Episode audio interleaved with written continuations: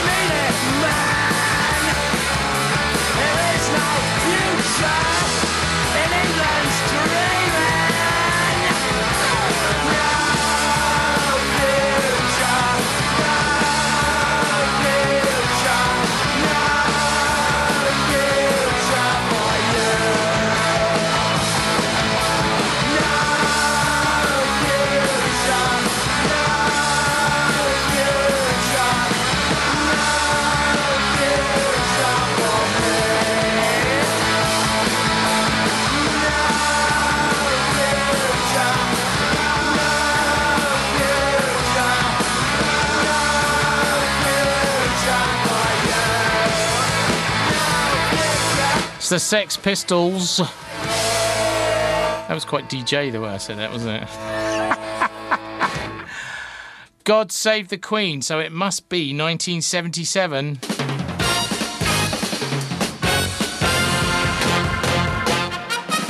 It most certainly is. Hello, 1977. What's happening? Well, Kevin, the Ford Fiesta goes on sale. Liverpool win their first European Cup. James Callaghan opens the M5. Honestly, I, it will get more interesting, I promise. Marc Bolan is killed in a car crash. Sorry, it's a real downer. Freddie Laker launches the first cut price airline Skytrain, and of course, 1977 was the year of the Silver Jubilee. So it's Kevin Markwick here, and tonight I have a very special guest. Good evening. It's the dulcet tones of Phil Lott, all the way in from Los Angeles, California. Thank you very much for having me. Oh, it's a pleasure, mate. Uh, I was just depressed to learn that Phil's only three in 1970. Is that right? Only three years old. I was, oh. I, I, think, probably ate some cake for the yeah. jubilee. Oh, well, so what kind of insight are you going to bring to the? well, I've some retrospective insight. So, yeah. Um, and uh, well, how was it? How I was two, seven. I was coming up to my fifteenth birthday, so things were sprouting all over the place in an unpleasant fashion. Um, okay, I'm going to read from the script now. UK cinema admissions were the same as the previous year at 103 million, but the overall trend is towards that all-time low in 1984 of 54 million. 54 million. Not a lot, is It's it? not good, is it? It's not a lot. So on the bright side, in 1977, we still had twice as many people going to the cin- cinemas in the, in the mid 80s. Hey. Um, this will actually be the first year when the whole show comes from the films that played in Uckfield. I haven't Oh. actually got to get no, I haven't got to go back and pick up. You know, like the good The old ones that came- Well, no, the ones you know, like The Godfather, which never played in Uckfield. Oh yeah, okay, the ones that went to Eastbourne or, Yeah, or wherever that just didn't yeah. play didn't play in Uckfield that were classic films that we really should mention if we're trawling through the seventies. I should say that that's what we're doing, trawling through the nineteen seventies. Uh, uh, through the lens of my childhood and growing up in a sort of provincial cinema. For yes, that wasn't very good, was it? Okay, so uh, what were the Uckfield admission numbers? I don't know what they were for that year actually, and I also gave you a bum steer last week because we have two full years to go before the building works take place. So, what was playing then? Well, some classic films, it has to be said. The year started off with a long forgotten British musical film, The Slipper and the Rose. Have you ever seen it? Classic. Have you seen it? No, It's terrible. not even a bit. It's really hideous. Uh, it's a version of Cinderella, musical version of Cinderella. I want to say I've heard of it though. Yeah, it had a big budget and a big cast, included Richard Chamberlain and fresh faced Gemma Craven. And despite the songs by the great Sherman Brothers, it was pretty ropey. Yeah, Sherman Brothers, who wrote Jungle Book and Oh yeah, Bang Bang. yeah. Oh, I hear those. They, I've Yeah. seen documentaries on those Yeah, chaps. they so were brilliant. Brilliant. Um, but we started the year with the third in the Clint Eastwood Dirty Harry series, The Enforcer. Pretty standard stuff, really. Harry Callahan is the bluff, straight talking, and straight shooting San Francisco cop whose natural misogyny. The that right? seventies. Yeah, it's the It was the 70s. So. It's kind of squinty. I've been reading this book about Where Eagles Dare Oh yeah. that is hilarious. It's called Broadsword Calling Danny Boy. And it has, uh, it just describes basically Eastwood's acting style as squinting. Which you'd have to say was true. if you think about it. That's all he does is squint, and he does squint. I watched about ten minutes of Dirty Harry, the, uh, this enforcer, the other, and that's all he does. Is he? So you can tell when he's cross because he squints. Yeah. You can tell when he's happy because he squints. it's kind of weird.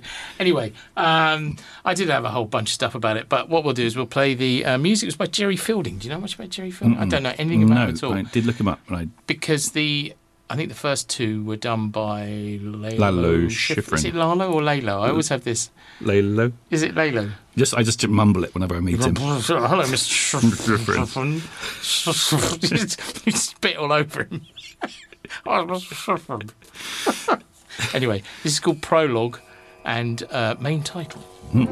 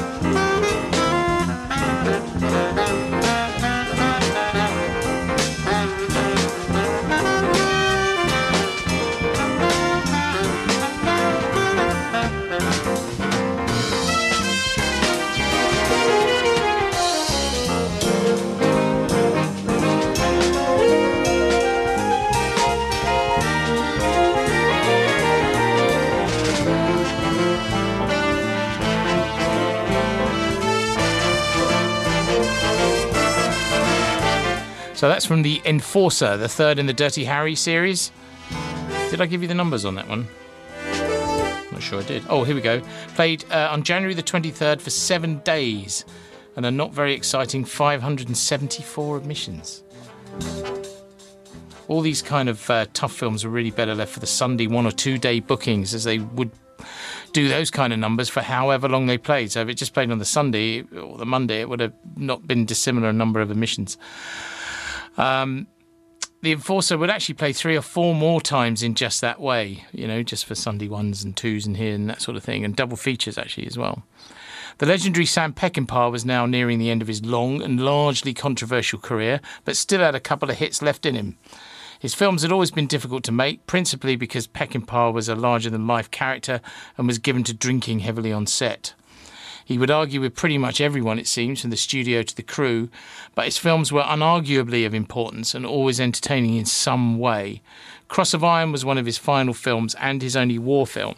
It was an Anglo German film, so no nasty studio entanglements, but was a much lower budget than Peckinpah was used to tells the story of a German infantry unit on the Eastern Front during World War II and the conflict between pompous Prussian office, officer Maximilian Schell and battle hardened NCO James Coburn.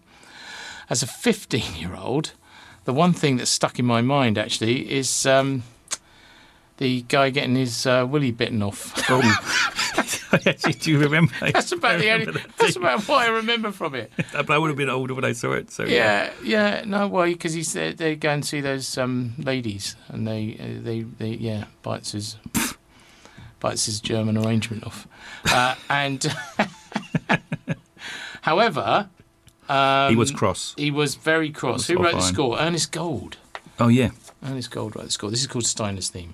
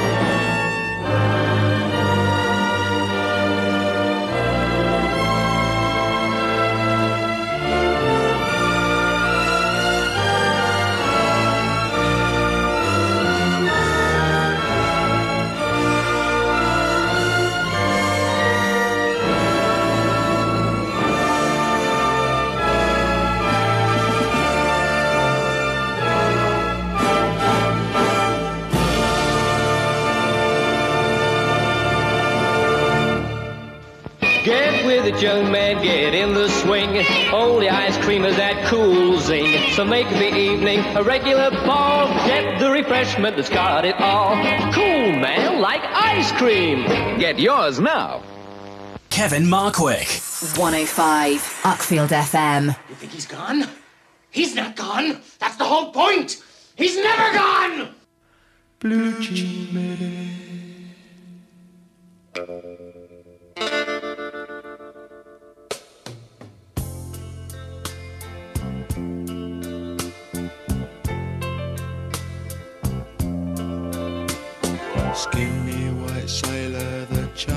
Were slender, the beauties were brief. Shall I mourn your decline with some thunderbird wine and a black handkerchief? I miss your sad Virginia whisper. I miss the voice that called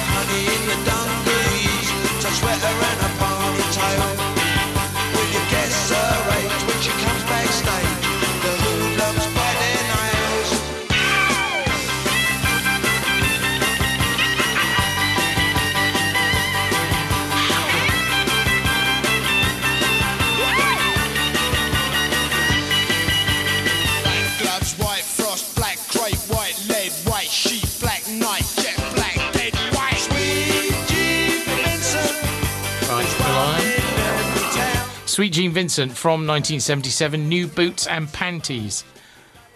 Did you have that album? You ever had that album? No, never had it. No, New, have you ever had new boots and panties? that wasn't a question you were expecting, was it? not at all. Uh, I, I loved that album so much. I, it was in the it was in the age when you carried albums around with you like an idiot. And New Boots and Panties was an album I used to carry around. I mean, why would you do that? It's With just pride. Oh, it's just ridiculous. But it was great, and my copy was so early it didn't have um, sex and drugs and rock and roll on it. There you go. How very interesting is that, Kev? So we're going to talk about Taxi Driver. When did you last see Taxi Driver? I saw it probably within the last year. Within the last year. Yeah. It's a film you think you've got to return to. Well, what's interesting because I sat and watched it um, the other night, about two nights ago, and uh, you're absolutely right. And but what's interesting in the context of Uckfield is nobody came to see it. I How, mean, how many people? Nobody came to see it. Uh, it was, hang on, uh, Taxi Driver, 200 and, no, it wasn't. It was less than that. Uh, Pooja, oh, 137 people in a week. In the context of all the films you've been talking about from the English, Yes. the English ones. they probably got confused with on the buses. it's, now, it's now taxis. What next? Well, the thing is, what's interesting, I mean, is that these films are seminal films from the 70s, yeah? Seminal. Seminal films. So you've got Taxi Driver, Network, All the President's Men. all, all these this things, stuff, yeah. and nobody in Uckfield came to see them. Now, does that mean what I don't know is whether it was translated across, you know, the rest of the country? I can't, imagine, you know, because again, culturally, Taxi Driver. But what I do remember is that I was a complete arse about it because I couldn't understand why everybody at the cinema didn't think it was the greatest film they'd ever seen, and I was a really arrogant idiot hole. Were you questioning them on the way out? Oh wait, no, no, no. I don't. Sorry, the staff. Oh, right. I couldn't understand why. Why didn't you love this movie? This is like the great. You know. Oh really? This is like the greatest film I've ever seen. Right. And I was. I'm still embarrassed at how I berated them for not. Are you, you still embarrassed about what you think about Sideways in the same Whoa! Let's not bring sideways into in the this. same vein? Oh, so hang on. What have I written down about it? Yeah, landmark film of the 70s. Um, but did the people of Uckfield go for it? No, they didn't. It was released in August 1976, according to the IMDb, and played in Uckfield on February the 6th in So 1977. I have a question about that. Yeah, I've been curious about that. I've been listening Yeah. to this series yeah, in my house in Los Angeles, and. I've been listening to you, and I'm wondering what, how did they, how did people possibly connect the dots from the film that came out a year ago, which must have been in the newspapers, and they must have been press about it, Oh, this is a and then it comes out a year later. How do they know to go? I mean, Well, they didn't clearly most of the time, but um, I don't know. I suppose hmm. that it was it was generally slower, wasn't it? It wasn't. This was actually. Did people feel the need at that time to rush out and see the film the opening weekend? Because actually, the upcoming films, Jaws, which we covered last, Last week, and the yeah. upcoming Star Wars, which we won't cover this year 'Cause- for all sorts of reasons yeah. Um, it, it didn't um, you know there wasn't this rush to see a film the i mean they were the films that kind of invented the opening weekend weren't they? The, the big the blockbuster, big blockbuster mid-70s, gotta yeah. see it da da da. Whereas at that you know i think at that time it didn't seem odd to me that we were playing films that late. I wasn't thinking as a 14 year old why aren't we showing that? Why aren't we showing that? It just arrived when it arrived. Now taxi driver however is a very specific kind of a film isn't it it's actually an art house film isn't it I, could only imagine there were reviews flying around in Sight and Sound and yeah in the I don't know newspapers that were saying thinking. it was worth watching. But also, it was a seven day booking. And if you've been following the show, you'll realise that Yes. a seven day booking was important. It meant that you still had to play it for seven days. So clearly, he had to play it for seven days. And then nobody shows up for it. I mean, it's like nine people and 12 people in a 310 seater single screen cinema. I mean, just it's a nightmare. Well, you were right then. Yeah. You proved everybody right. You're But- right. I don't know. I mean, it's kind of a conundrum. But I mean, I, I'm just looking at what I wrote here. Was that, um, yeah, not good. so it played uh, 100. Oh, that's right. No, it was 325 admissions, of which 137 were on the Sunday. So the weekday business was appalling, and I do remember arguing with the other members of the staff who'd seen it that they they were not at all surprised that it was a flop. I mean, they thought it was one of the worst films they'd ever seen. And I was quite clear they were all wrong, no doubt in the most pompous and insufferable way possible. Do, do you remember what they said? Well, I'm curious it's about what they bo- said. It was boring and pointless. Pointless is a word that people often use, don't they, when they're when they're describing films they don't like? Because actually, ultimately, does any film have a point? well, You know, other than obvious, right? Not not, not not in in and of itself. game changing. No, but Taxi Driver, you know, still still exists as a thing, doesn't it?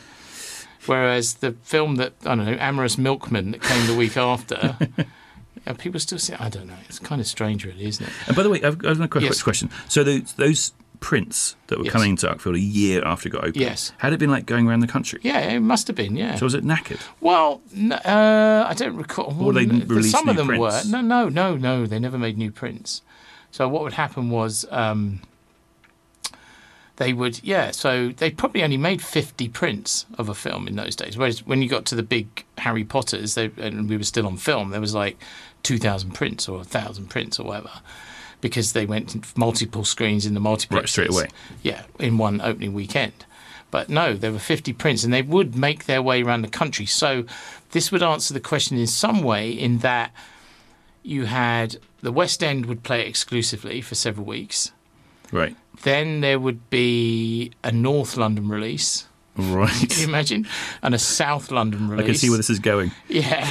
And then there'd be a Birmingham release, you know, for the Oh, so Midlands gradually making. and it would just make its way gradually around the country. So what I'm imagining is that it didn't make its way to the southern, as it would have been then, I suppose, TV area, until all those months later. Wow. But would I mean obviously nobody came to see it that but that I mean that was a, that was you know but that was the general malaise it was on the curve was horribly downward but we'll come up to films where suddenly we have 2000 admissions in a week Yeah. and they were they were sort of, they weren't brand spanking new so you know did people get in the car and go to Brighton I don't know Right. we, unless we've got a Ouija board or something, we're never going to find out the answer to these questions, are we?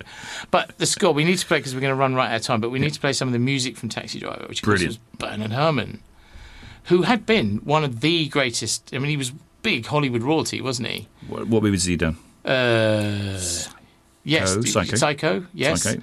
Uh, Vertigo. Because he, had all, All the that big stuff with all the go. he had the big thing with uh, Hitchcock going, didn't he? Yeah. Um, although my daughter saw it and called it what pervertigo more like. so was kind of funny. Um, and so he was big Hollywood royalty, proper Hollywood royalty. Old studio. old studio Monster scores. monster score. So and Scorsese being such a film buff, obviously, you know, felt that uh, this would be a good thing, and they got hold of him to do it. And it was the last thing he ever did. Didn't he famously turn it down initially? Did he? I He don't know. apparently said something like, "It. I don't do car movies." I He that's did the- I think not. so. I think You're so. making that up. I may. I'll look it up. I'll look up the exact words, but I'm pretty sure. I remember that story That's funny. of why you should always have a go and try people because then he read the script and he said, Oh, I'll do that then. Yeah. Because the script was quite something. Schrader. That's the thing. It was one of those films, wasn't it, where everybody was firing, if you'll forgive the analogy, firing on all cylinders. "Ah, Yes, thank See you. what you did I see what I did. So you got Scorsese, you've got Paul Schrader's script, De Niro's performance, and Bernard Herrmann's music. And I don't know who shot it. I should know. uh, yeah, Yeah. it was somebody famous, yeah, probably. very famous." But you know, I watching it the other night and watching the you know like the taxi coming out of the steaming, um, you know the steam rising out of the pavement. brilliant, And, uh, absolutely brilliant. I mean, it really is. But that shot really high contrast, differently than the rest of the film. It's quite interesting. I don't know what they did there. We could get quite geeky about that. I could, I could get geeky at it. It was Michael Chapman. Michael Chapman, right? And that's really high contrast, really strange looking shots. That the, the opening shots. I'm not quite sure what they did there. I might get a little bit nerdy and Might- say it was high speed film stolen shot on the streets of New York. There you go. See, this is why we have Phil here. Nerds. and we're already running so horribly but we're going to run some of Taxi Driver. Here we go.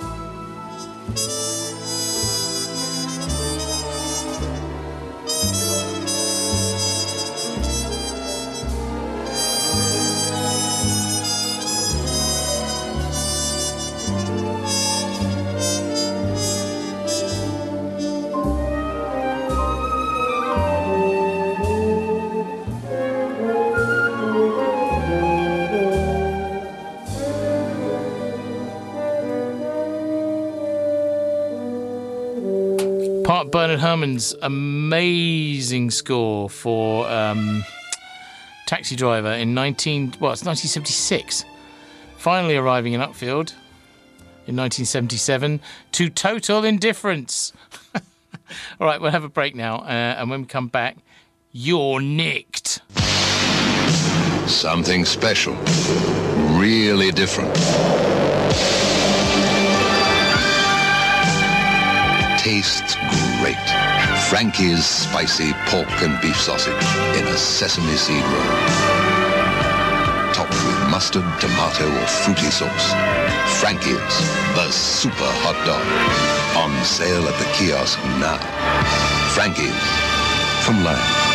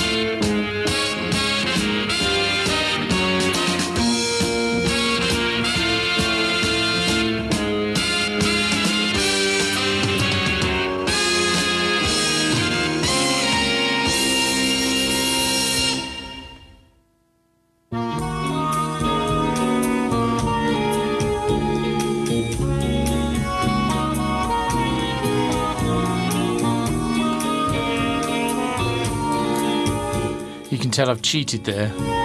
That's actually from the TV show The Sweeney. So after one massive seminal flop, that's not a very nice sentence, is it? Uh, we're back in Blighty, and more specifically, the Metropolitan Police Force in London. The Sweeney was a massively popular TV series, and inevitably there was a movie version. Although I notice the main tide of TV spin offs seems to have subsided by now, in fact, this doesn't feel to be in the same camp as the more cheap and cheerful opportunist sitcom spin offs. Putting the Sweeney on the big screen was a chance to be a bit tougher than was possible on TV, which seems a fair rationale. The violence and nudity actually earned it an X certificate, which is presumably what the producers were after. Everyone was present and correct. John Thaw as old grumpy guts Inspector Regan, and Dennis Waterman as his sidekick D.S. Carter. This time they were investigating a murder that implicates important government ministers and the big wigs of the Met itself. I remember enjoying it. Uh, we were big fans of the TV show in our house. Was it completely preposterous? Yeah, of course it was. But it had lots of "You're nicked." I said apple white. This is Parisian moonlight white, and all that stuff. And um, but you know, going back, so we've had Taxi Driver, yeah, with like two Yeah. men and a dog, Yeah. and uh, then the following, so January the twentieth, um, and we played it on February the thirteenth. So yeah, it was. Uh, uh, yeah, it was the week after Taxi Driver, and we had 1,046 submissions for Sweeney! Exclamation So, mark. what does that tell us? It tells us, actually, without being too snooty about Yep. it, that people like to see films set in their own culture, doesn't it? Partly. Right. Yeah. And, you know, there was less of that then, unless it was, as I keep banging on about in this show, cheeky chappy running down the street with no trousers on because he's just been caught in flagrante with the accountant's wife. You know, we didn't really see British culture, you know, because TV was doing it, wasn't it? I mean, this has always been the problem for British film, Right. is that TV is very good Right.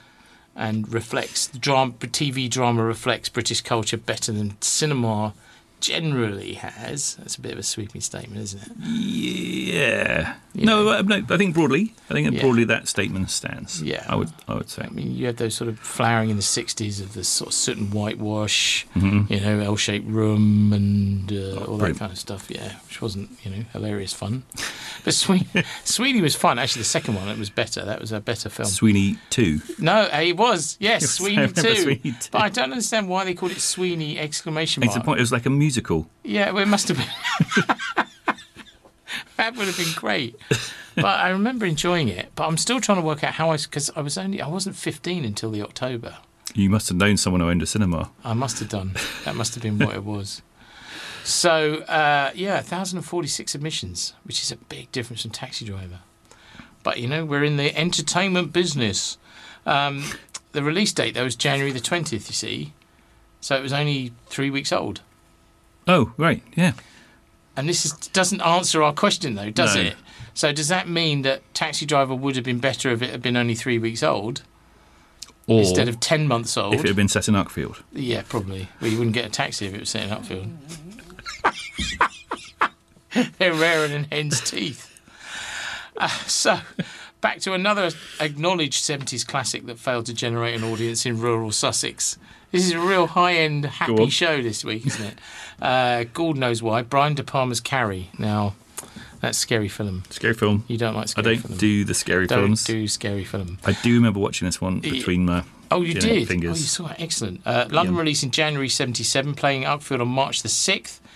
It could only scare up. eh? see what I did there? you did good. 474 admissions. Hmm. Have you noticed that seems to be about the level? Four to 500 admissions, unless it's a Disney half term or a, you know. This seems to be the level. Tough crowd. Seventy-seven was tough. It was tough because actually the yeah. show has been quite tough. I'm glad you're here, really, because Yes. it was the most boring year. Mind you, we were probably all out Happy to help. yeah. no, no. What I mean is, we were all out dressing up as I don't know page boys to win fancy dress nine- silver jubilee competition. Oh right, yes. It was, it was no, sure where you're going with that. uh, actually, Carrie was a big hit in the US and still considered one of the best adaptations of Stephen King's work. It was actually his first book to be published. I didn't know that. Did you know it? I didn't know that. And his first to be adapted. So they probably should have stopped there then. uh, we, of course, thought it was terrifying. I was absolutely petrified by it. And um, I'm not sure, to be honest, at the time we understood all the subtext about angst, I'm sure you didn't. teen bullying, and No. barely disguised menstrual blood metaphors that were going on all over the place. Um, That's Brian De Palma at his best. He's Yeah. doing great work, just making it deep. and makes you jump like Billy-O at the end, you know, with the hand coming out of the gravestone. That's scary film. That's scary. like I said, I remember my fingers. But the score by Pino Donaggio, very specific. I mean, it's almost like like Brian De Palma esque score, isn't it? It, it, I've not. I mean, he's done other. He must have done other scores. don't know very much about him, but I do remember the score sounding very much like It's a, a, lot of Brian, Brian De Palma. It's a Brian De Palma score because yeah. it's the same in, um, you know, with the thing bouncing down the. st- What's that called? Untouchables. Did he do Yeah, Untouchables? yeah. I thought you were not. Yes, Yes. he did do the Untouchables. But it has the, it's the Owen Dressed to Kill, the same thing. Right. That kind of elongated, stretched out time to that particular style of. So you uh, wonder if he was asking for that type of stuff, or he's referencing. you- maybe he was using. you? Maybe he was using like temp music that sounded Donaggio. Give me, give me a score that would be ideal for my kind of right. time stretching weirdness. Gary violin stretching. Yeah, because it's. Well, let's have a listen. Anyway, Yeah. this is the theme from Carrie.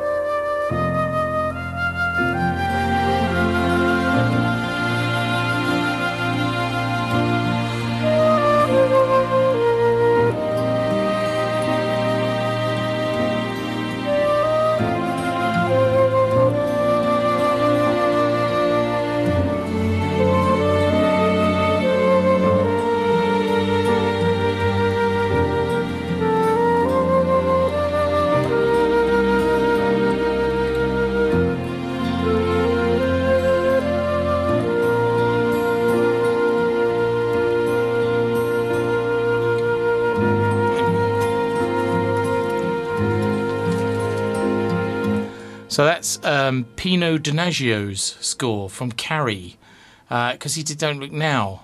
That is very reminiscent of the very famous sexy scene from Don't Look Now. And he did uh, the one I just said.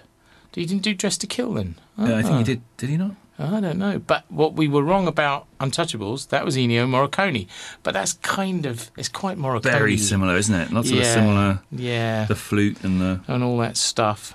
So, uh, did, we, did, did we say how many came to see it? Uh, yeah, it was in the four five hundred mark, wasn't it? Not many. uh, back on safer ground, though. Now, last year, the return of the Pink Panther had been a big hit worldwide and had done pretty well in Uckfield and the rest of the world.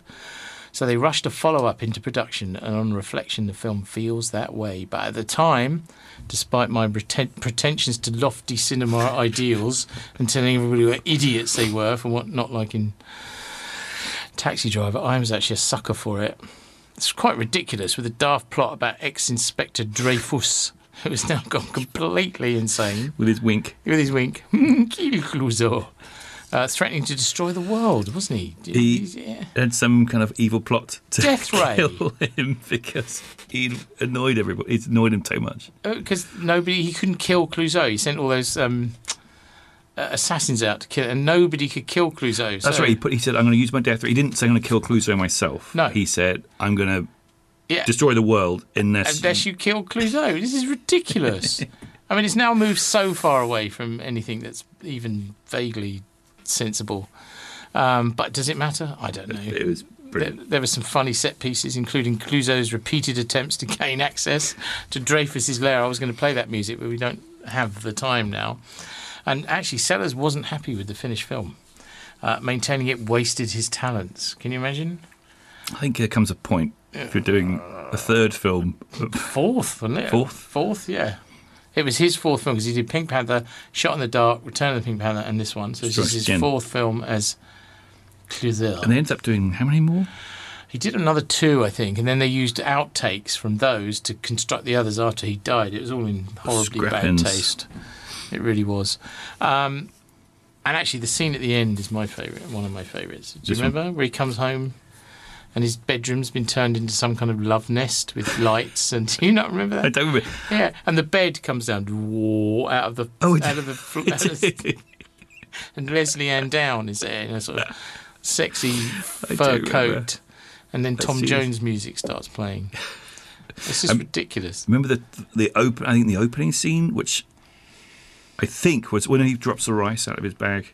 Ah, his- and he does that. His that tap is- dancing. see, that is genius comedy because it's really subtle, isn't it? He's so embarrassed, which is ridiculous for Clues, I think, that he's got this this stuff all over that he starts to do. A certain, so Like he meant to spill rice in order to do a tap, to do a impromptu tap tap dance. dance. It's kind of ridiculous. So, uh, oh, how many people did we have in for it? Uh, Yeah, we had 1,961 admissions. Oh, it's a lot. Seven days on April the 17th. So that was um, Easter holidays. So Is that did- full up? uh, Most no, nights? well, you see, we only ran once nightly. So we were probably running that twice nightly, twice daily. Because Right. what we used to do was go. This is, I mean, people would laugh now, well, not laugh, but be, ooh, oh, hello. Um, I was work. I would have been working at the time actually. So we would do the two o'clock show, Yeah. which would finish at about half past four, five o'clock. Then we would go home for tea, Oh, That's true. And Mum Yeah. would make us tea, and then we go and open up at seven o'clock for the seven o'clock show.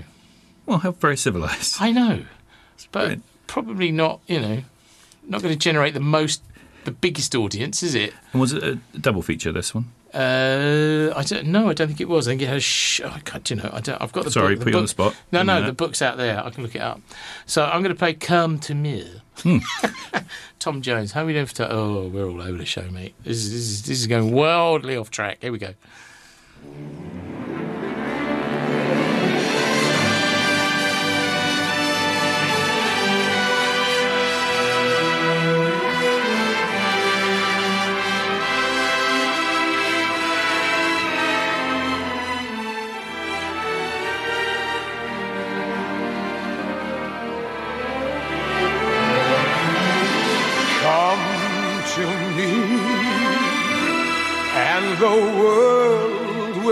Ours tonight.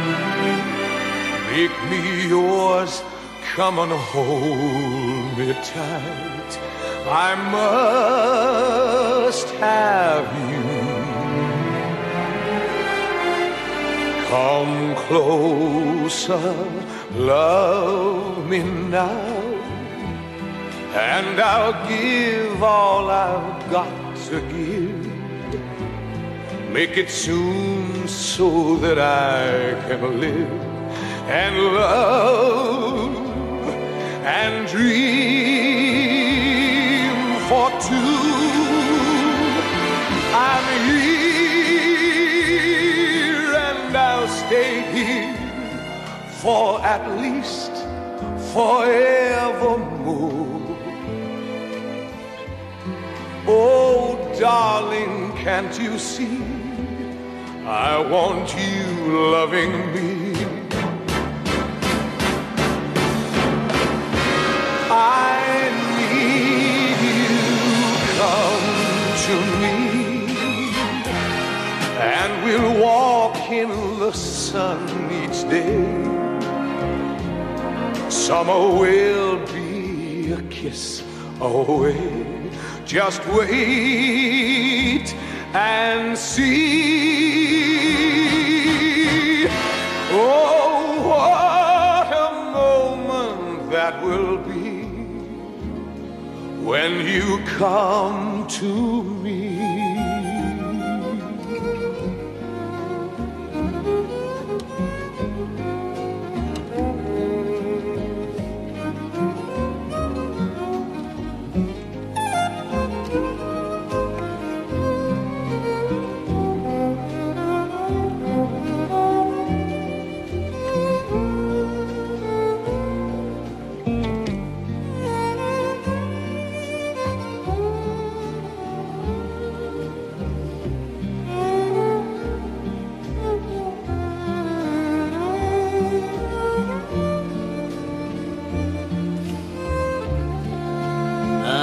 Ah. Come to me and the world will be yours tonight. Me yours, come in here in the night. I must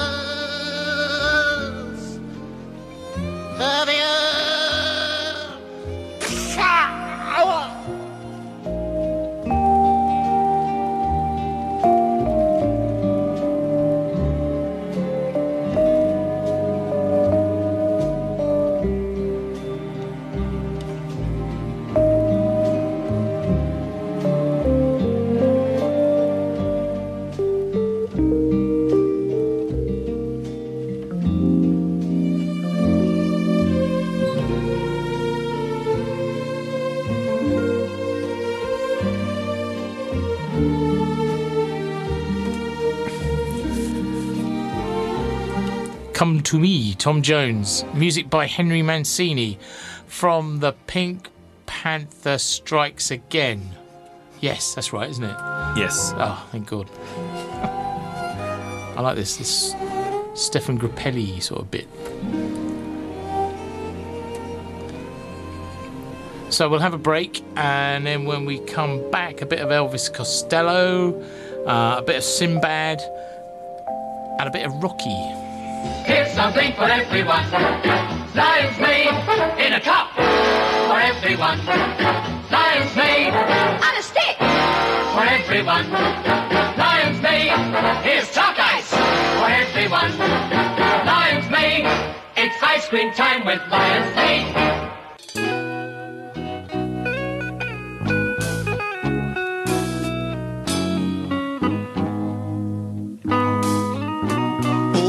So funny to be seeing you after so long, girl. And with the way you look, I understand that you were not impressed. But I heard you let that little friend of mine take off your party dress. I'm not gonna get too sentimental like those other sticker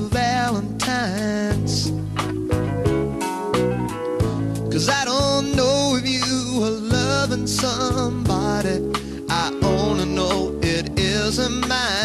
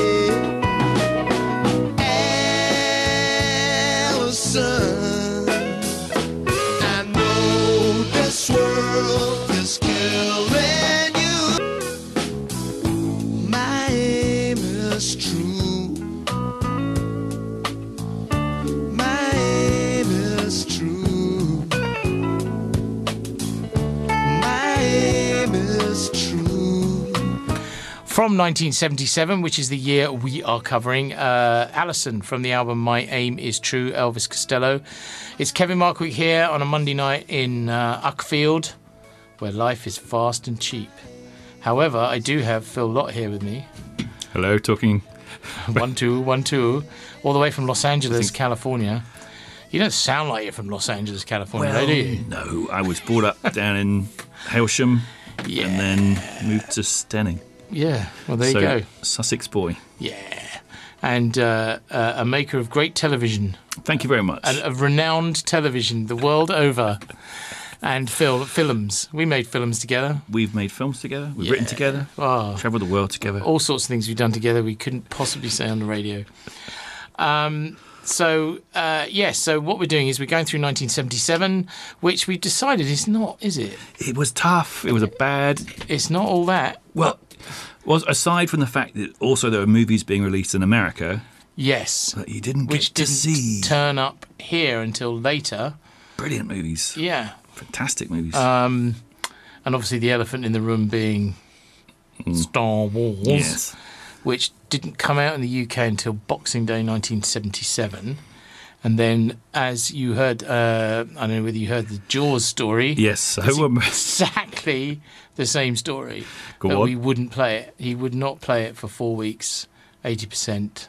Was it the terms? It was the terms. It was terms and having four weeks to, you know, you had to play a minimum of four weeks, and he would not tie up. because he wanted to have. Well, no, it was a single screen. He Right. he felt. I mean, you can kind of understand why you wouldn't want to tie up your one screen for four weeks with Star Wars. with stuff. yes, we're saying that now. we're saying that now, but we did. I mean, to be fair, it had arrived, hadn't it? In you know, I mean, it was trumpeted Yes. massively, and I didn't. I saw it. I didn't. I don't think I saw it until we played it in the August of '78. You didn't go down to Eastbourne. No, I didn't do that. I must have stopped doing that scene then. I must have grown up more and decided that going to see your nan on the bus was less cool. I think I'd discovered girls a bit by then as well. And Taxi Driver. And taxi driver. girls, taxi driver. It's a big And year, It was for me, and um, not that girls had discovered me. It was many years before they, they would discover me. But yeah, so seventy-seven. Yeah, so I was coming up to fifteen. What year are you in at school when you're fifteen? I don't know. And also, are we talking about Fourth year. Old old money Yeah, schools? sort of are we talking about fourth now? year. So I was probably doing my O levels. Was I? No, not quite. Oh, I don't know. Beginning. Yeah. So being, you know, a man of many talents, of no talents whatsoever, um, and listeners who have been listening will know my soft spot for Harryhausen's Sinbad films, and actually how they always did well. Sinbad and the Eye of the Tiger was no exception. Directed by Sam Wanamaker. No way. It was really. I want to make. I want to make a Sinbad film. I had to do it. Sorry, everyone. Uh, I didn't know that. Uh, and another thing that hadn't occurred to me before was, and this is really important. Yeah. So I'm jabbing my finger. Yes, you are. it was the same year as Star Wars. Now, can hmm. you imagine how paltry Sinbad and the Eye of the Tiger looked to US audiences Wow. against Star Wars? That is worlds colliding, isn't it? It really Two is. era of cinema. Absolutely. The new kids on the block. Yeah. I mean, you know, I love Sinbad and the Eye of the Tiger, Yeah. and it's got a silly plot, and it's got saber-toothed tigers and a giant walrus. Not taking anything away from the walrus. No, But but how is it going to compare with Star Wars? I mean, they are light years, literally. Sorry to Oh, use that analogy, a- but they are light years apart, aren't they? Uh, yeah. Oh, well, on paper, it's all execute. They call it execution dependent. You imagine Star Wars could have been. It could have been Battle Beyond the Stars. Yeah, and by the way, when you see the scenes that they cut, have you ever seen that on No, YouTube? I've not, no. The scenes that they cut from Star Wars in the order that they were meant to be in the original script. Right. You see it and you go, hmm. I uh, can see why they ended up in the order they were in. Right. Oh, okay. Because it could have been a lot of running around with a you know man dressed hmm. as a big bear and a Really? yeah, could have been all that, couldn't it? But it but ended it's up. slick. I mean, sure. I mean, I, I, I suppose part of the issue here is that we have had our version of Star Wars methodically erased from our minds, haven't we? Go on. Well, because he's tinkered with it so much and added Oh. modern special effects so much that if we saw it as it appeared on screen in '77, would it look so different? I think I think that's probably the one that you watched on VHS in the Yes, 80s was, over and over and over again. That's probably the one So- that's seared on my brain. At worst, it was the travelling matte, wasn't it? Yes. Oh, the wiggly. The travelling matte line on the, outside TIE of- fighters is about as bad as it got, I think. Yes. That's the um, Yeah. the bit of black there to project Yeah. onto the film to Yeah. tell it not to Mm. be stars. And that was really so. You compare that to Sinbad and the Eye of Tiger, poor Ray, Yeah. and this is why it was the last Sinbad film they ever made. Really, I I mean, apart from it being ethnically sort of questionable, wasn't it? Because Patrick Wayne was Sinbad, not very Arabic. Is that the word? Oh. Culturally appropriated. I Culturally the- appropriate. There we the go. You're looking for. So uh, Patrick Wayne, um, Taryn Power, Oh, Tar- Tar- oh, Taryn Power, fine. daughter of Tyrone Power. That must have caused confusion around their house. Oh, I didn't know that. He used to get his mail. it's true. Jane Seymour, Patrick Troughton. Um, oh yeah, there was a baboon because he had turned him into a baboon. You No, I had forgotten that. They turned the prince. they turned the prince into a baboon, so they had to go and find the magic elixir or something to turn him from a baboon back into a. Why was that? Is it because he was who? Who was turned into which? The prince, I don't know. Was he cheaper as a Look, baboon? Again, for a few bear in mind, I'm filming? 14, approaching 15. I'm slightly more focused on Taryn Power and Yes. Jane Seymour. Apparently. Uh, music by Roy Budd. Oh, hang on. uh, Let's do the emissions. 1,925 emissions. See? Did okay. It's- Uh, in seven days on August the 28th. Um, and the music was by Roy Budd, who ha- it was a bit odd because he, in fact, had been a big score by the previous one was scored by Maurice Jarre. Oh yeah, I do. I remember that score. And uh, Roy Budd, did he not do, um, you know, Get Carter? Ah yes. Which is a bit strange. But anyway, let's hear some of the music. This is called Petra from Sinbad and the Eye of the Tiger.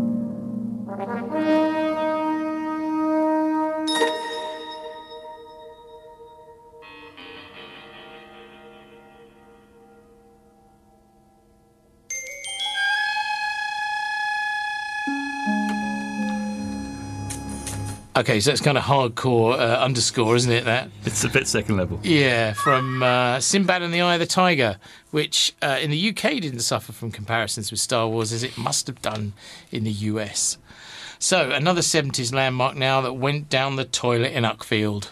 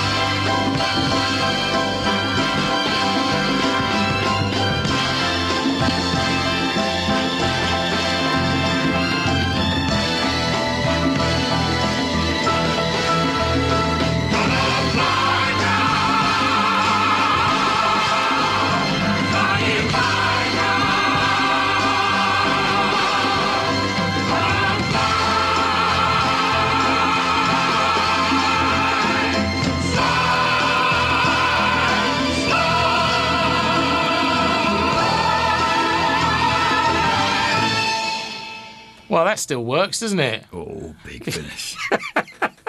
That's great.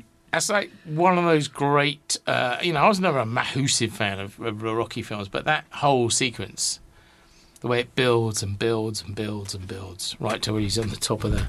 It's Pittsburgh. Is it Pittsburgh? Pittsburgh Library. Yeah, just proper job cinema. But nobody came to see it. So that's Bill Conti's iconic music from Oscar winning Rocky, which uh, set Sylvester Stallone off to stardom and spawned an endless number of increasingly rubbish sequels. A paltry 371 admissions. Yeah? Hmm. Seven days on July the 17th. I wonder if it was hot. 70, 76 was the hot. Yeah, so this must, must have been a relief. This must have been, yeah, always Yeah, blinking chilly. Uh, it wasn't old either, actually. It was released in the UK in April 77, so it wasn't like super old. And it had been the highest grossing film of 1976 in the US. That is incredible. Yeah, and won the Oscar for Best Picture at the 1977 Academy Awards. So. What's you know, there to go and see? What? Yeah, what? Why would you go and see it? Didn't help here, though. No, sir. The only Rocky film to take money in Uckfield was Rocky 3, presumably on the back of the uh, Eye of the Tiger song. So what should we do now? Eagles Landed or Star is Born? I think Star is Born. Yeah. Okay. Latest version of Star is Born is doing brisk business in cinemas worldwide. The previous version with Barbra Streisand and Kris Kristofferson was also a big hit. Uh, we've been playing it for a lot of the summer at the cinema we had in Eastbourne at the time. We had a cinema in Eastbourne. Oh, you did? Yeah, Tivoli. Where, where, where was what street? That's uh, in Seaside Road. Hmm. Um, not too far from, well, the what's it hotel. See, this is why I write things down. The oh, anyway, if you live in Eastbourne, you'll know where you I know, yeah, next to the what's it? Uh, the What's It Hotel. Um, and I remember because I showed it all summer. It was when I learnt to show films on old Kalee 21 projectors. Changeovers. Changeovers. You can still tell us where the changeovers are. yeah, that film, I'm changeover. sure. Yeah, I, and, Star is Born probably. Yeah, same. I could probably say when the changeovers were.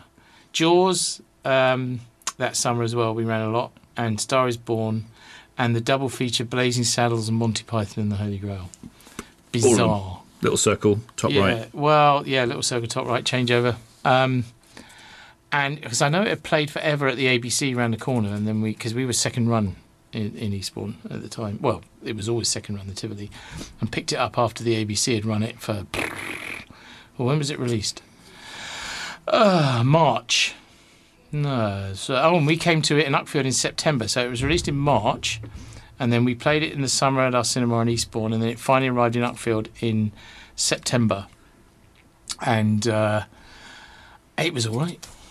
Did- It did good business. 867 admissions, I was going to ask. which you. is neither here nor there, is it? It's like it's okay. It's not as low as some of them. No, but not as 77? high as some of the others. No, exactly. So on balance, But what I'm going to do, uh, how are we doing? Okay, I'm not going to play um, uh, Evergreen, you know, no, Barbra Streisand. you're not going to do that. You can do the Janet, No, I'm going to do. the Janet Gaynor one. No, no, no, no. I'm going to play from that film, Yeah. but I'm going to play the, the opening song because actually, uh, what's his pants? Sexy Pants, who's done the new one? Can't think of his name. Oh yeah. Him. Yeah.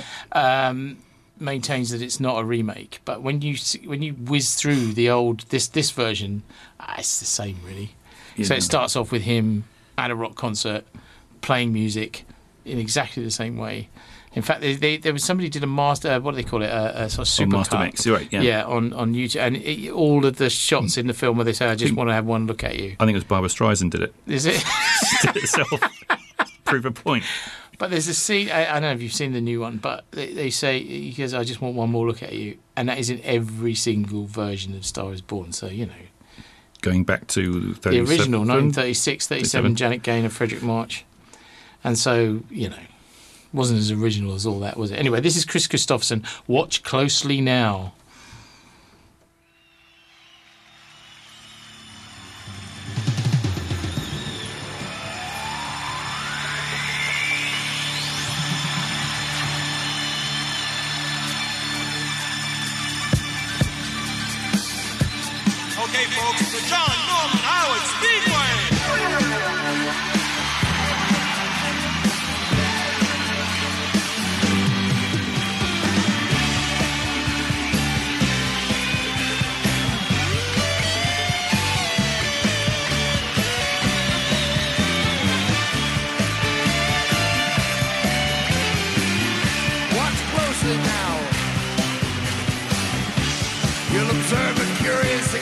Exchange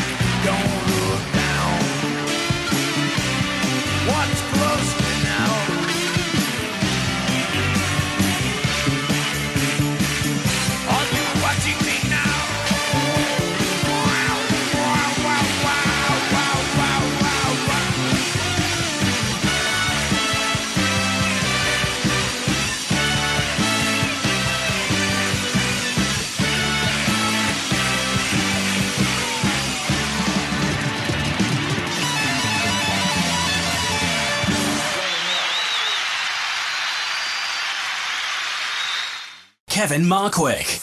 105 Uckfield FM.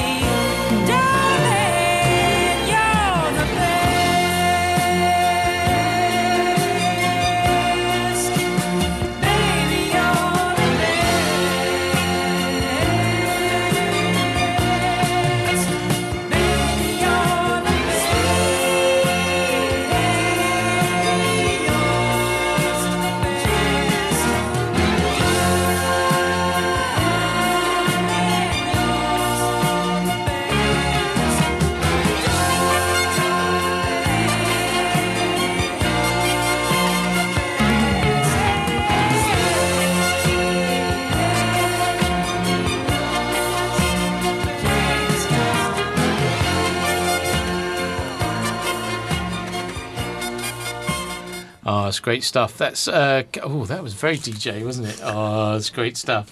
Not off. I do try and stop being all DJ about it. Nobody does it better. Carly Simon from The Spy Who Loved Me, which, let's face it, is Roger's best, isn't it? Do you think? I think it was his best. Yeah, all round. I do.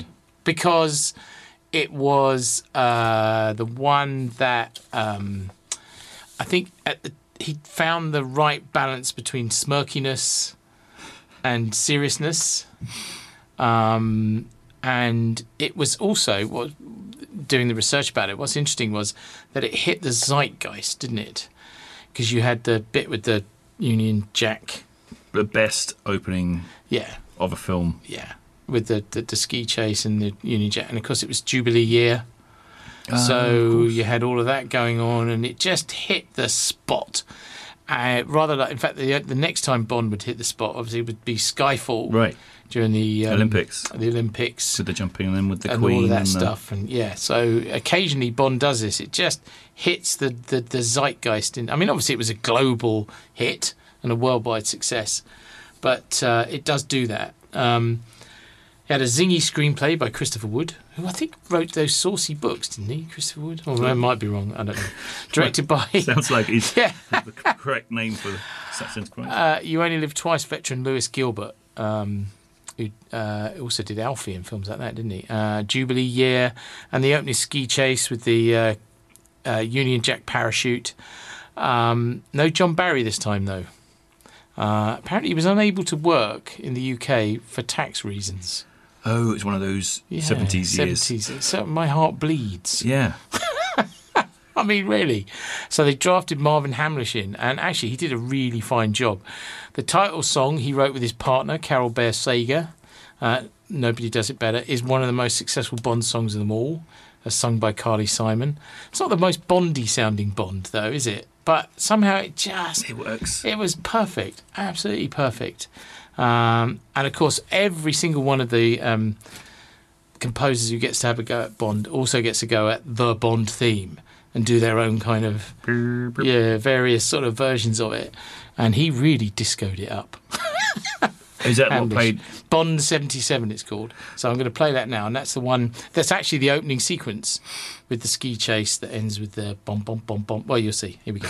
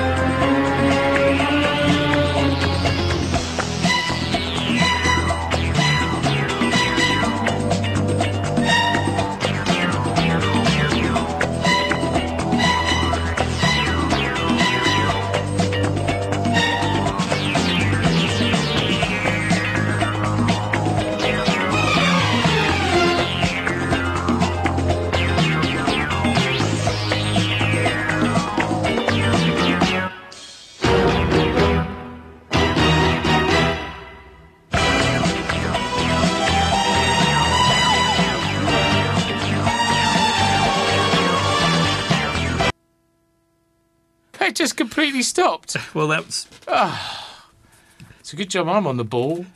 Oh, that's a shame because I was hoping for the do do do do bit, you know, with the because that stunt was extraordinary, wasn't it? it was absolutely breathtaking. Yeah. Still is. Yeah, directed by um, it was actually John Glen, the second unit director. Not who, the spaceman.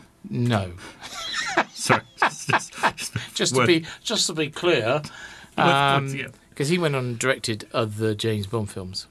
In fact, Oh. is he not? Is he not? He's not the one married to Mrs. Is he? No, Is it Mrs. Clare? Mrs. Broccoli. No, I don't think. Uh, Mm. No, I, might be getting We'll- more. yeah, we'll let's move on.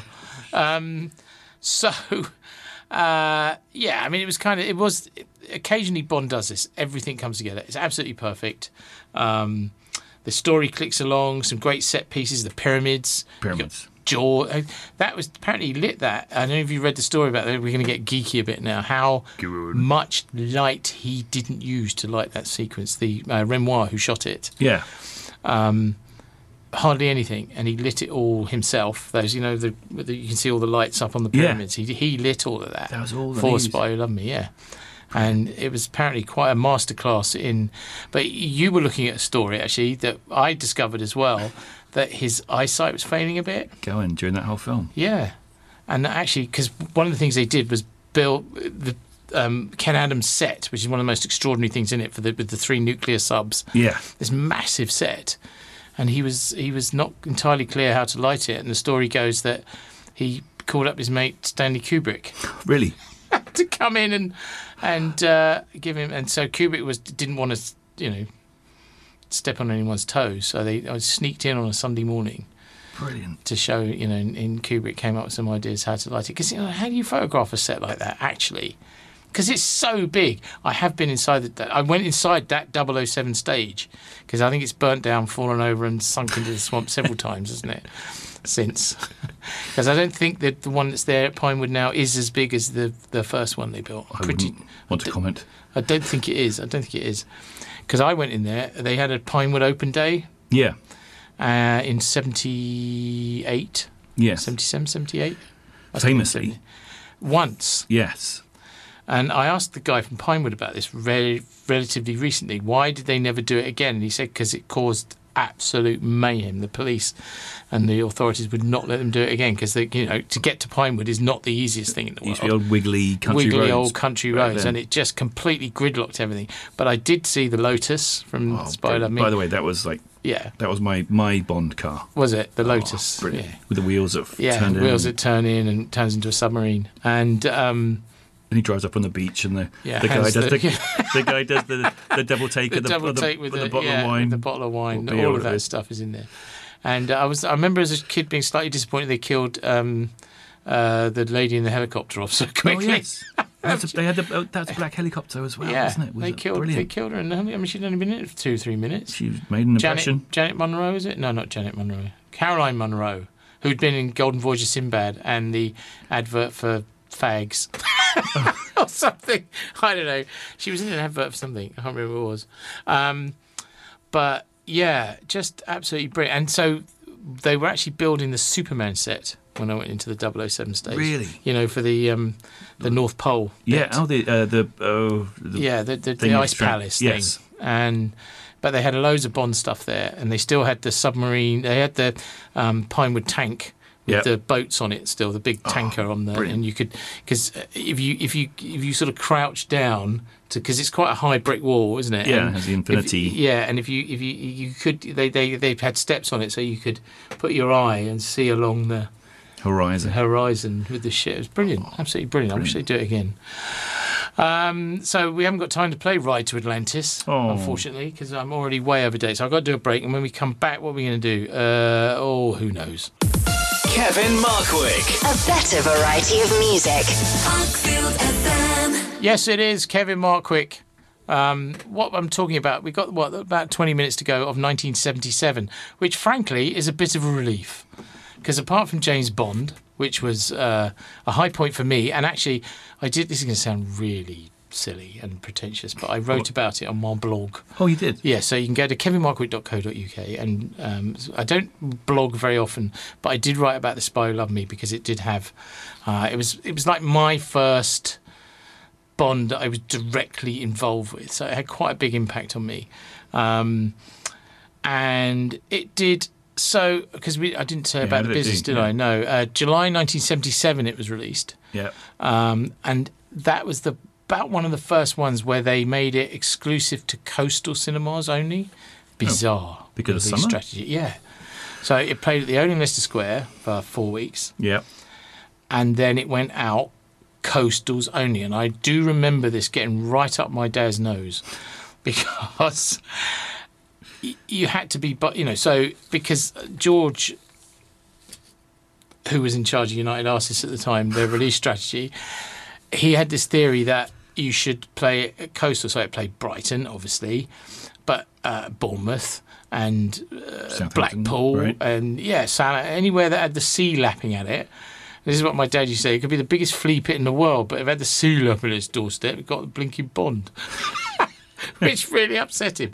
And so the date we played it, which was uh, September the 18th, would have been the third week of London release. This is getting quite arcane now. Yeah. But it's still quite a way off. It's yeah. quite quite late, really, isn't Everyone's it? back to work and back Gone to back to work, been on holiday, seen the Bond, and it played for 14 days. So UA would have still been insisted on two weeks. 1,635 admissions the first week, and 1,072 admissions the second week. So it was okay. That's all right. Yeah, but Did it would have done better if it had played in the summer, wouldn't it? Did you have Eastbourne at the time? We did. Now did I'm you- going to bore the pants off you now Or- with a story about that because we wanted to play because we had. Okay, this might get a bit bit bit hardcore, but I'm staying with you. yeah, the Curzon Cinema in Eastbourne was the first run cinema on rank release because there was rank and ABC release at the time. I have talked about this in the Yes. show before, where certain studios went out on the ABC circuit and other studios went out on the rank, Rank. circuit, Odeon, if you like. Now, Curzon was on the rank circuit release. It was an independent, but Yep. it had first run rank films, R, A, and K. Right. Odeon, uh, first run Odeon release. So UA went through, it was a rank release. So he had the Bond and he had a Bridge Too Far. Okay. Right. But, but for some bizarre reason, he played them alternate. We had a three screen cinema. It was three screen then, but he played them alternately. So he had a week of Spy Love Me and a week of Bridge Too Far. Week of Spy Love Me, week of Bridge Too Far. Week of, all through the summer.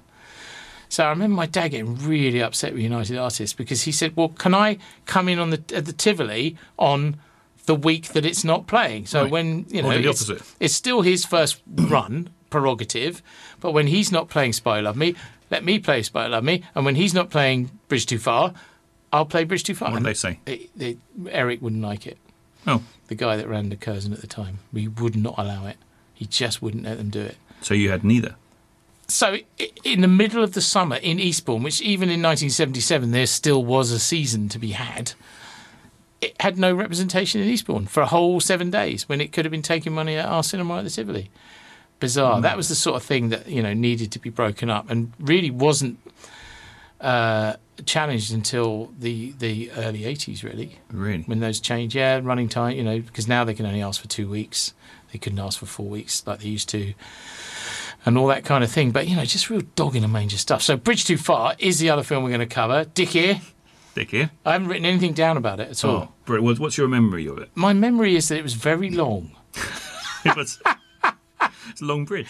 I, yeah, well, was it though? Richard Dickie, of course. Dickie. Oh, screenplay by William Goldman. Yeah, who left us this week. God bless him. God bless him. And look at that cast: Dirk Bogarde, James Caan, Michael Caine, Sean Connery, Edward Fox, Elliott Gould, Anthony Hopkins, Gene Hackman, Hardy Kruger, Laurence Olivier, Ryan O'Neal, Robert Redford, Maximilian Schell, and Liv Ullmann. It would have been easier to have a list of who wasn't in it. It really would, wouldn't it? Was it good?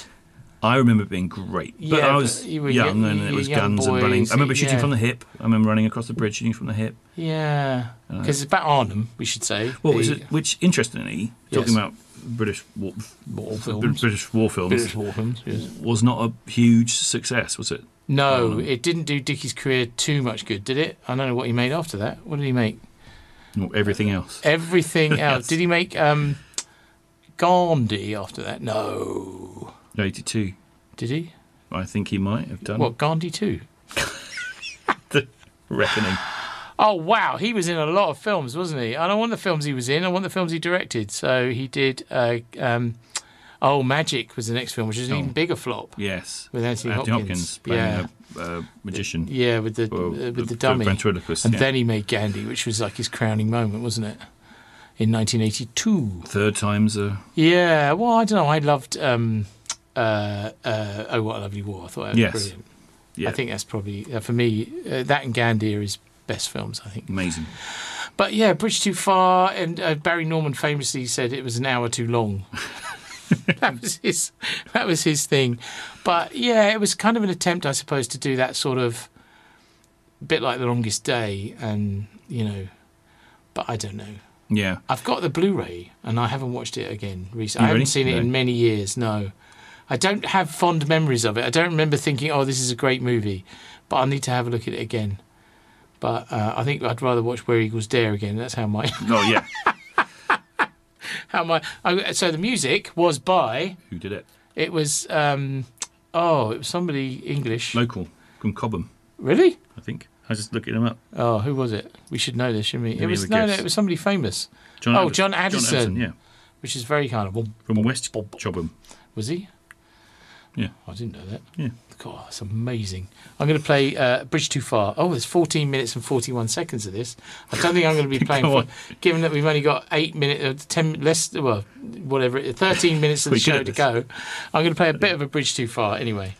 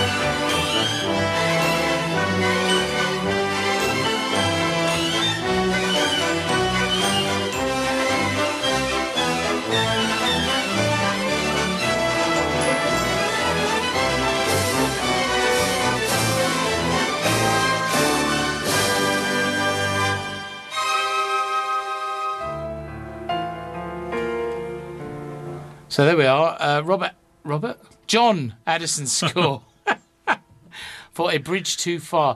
It's, it's all right actually. It's uh, It kind of does what it's supposed to do, doesn't it? Because what we were just talking about while it was playing was, of course, that um, it wasn't a great success. Operation Market Garden, I mean. Yeah. So it's a British war film about an operation that didn't go very well. Very well. So, do you think that may have had an impact on the box office? I don't know. Because I'm looking at it here in the book. We're just talking about Dunkirk. Yes. Another one. Which, oh, okay. which was a success in its own way, well, but it wasn't no, but I know because an obvious. Yes, but we've talked about this a lot over the last year or so. You Yeah. know, this idea that um, you play it it's in actually America, yeah, it's. you to play in But no, but Dunkirk is very famously a. su- Or, uh, do you think we've made it a success? I, I think it's a no, very British lens through through which to see it, but uh, I mean, because obviously it's the long game, it's the big picture. I think so. Whereas Market Garden, Was Bridge a- Too Far, was just a bit of a bit of a bit of a bit of a shit show or something.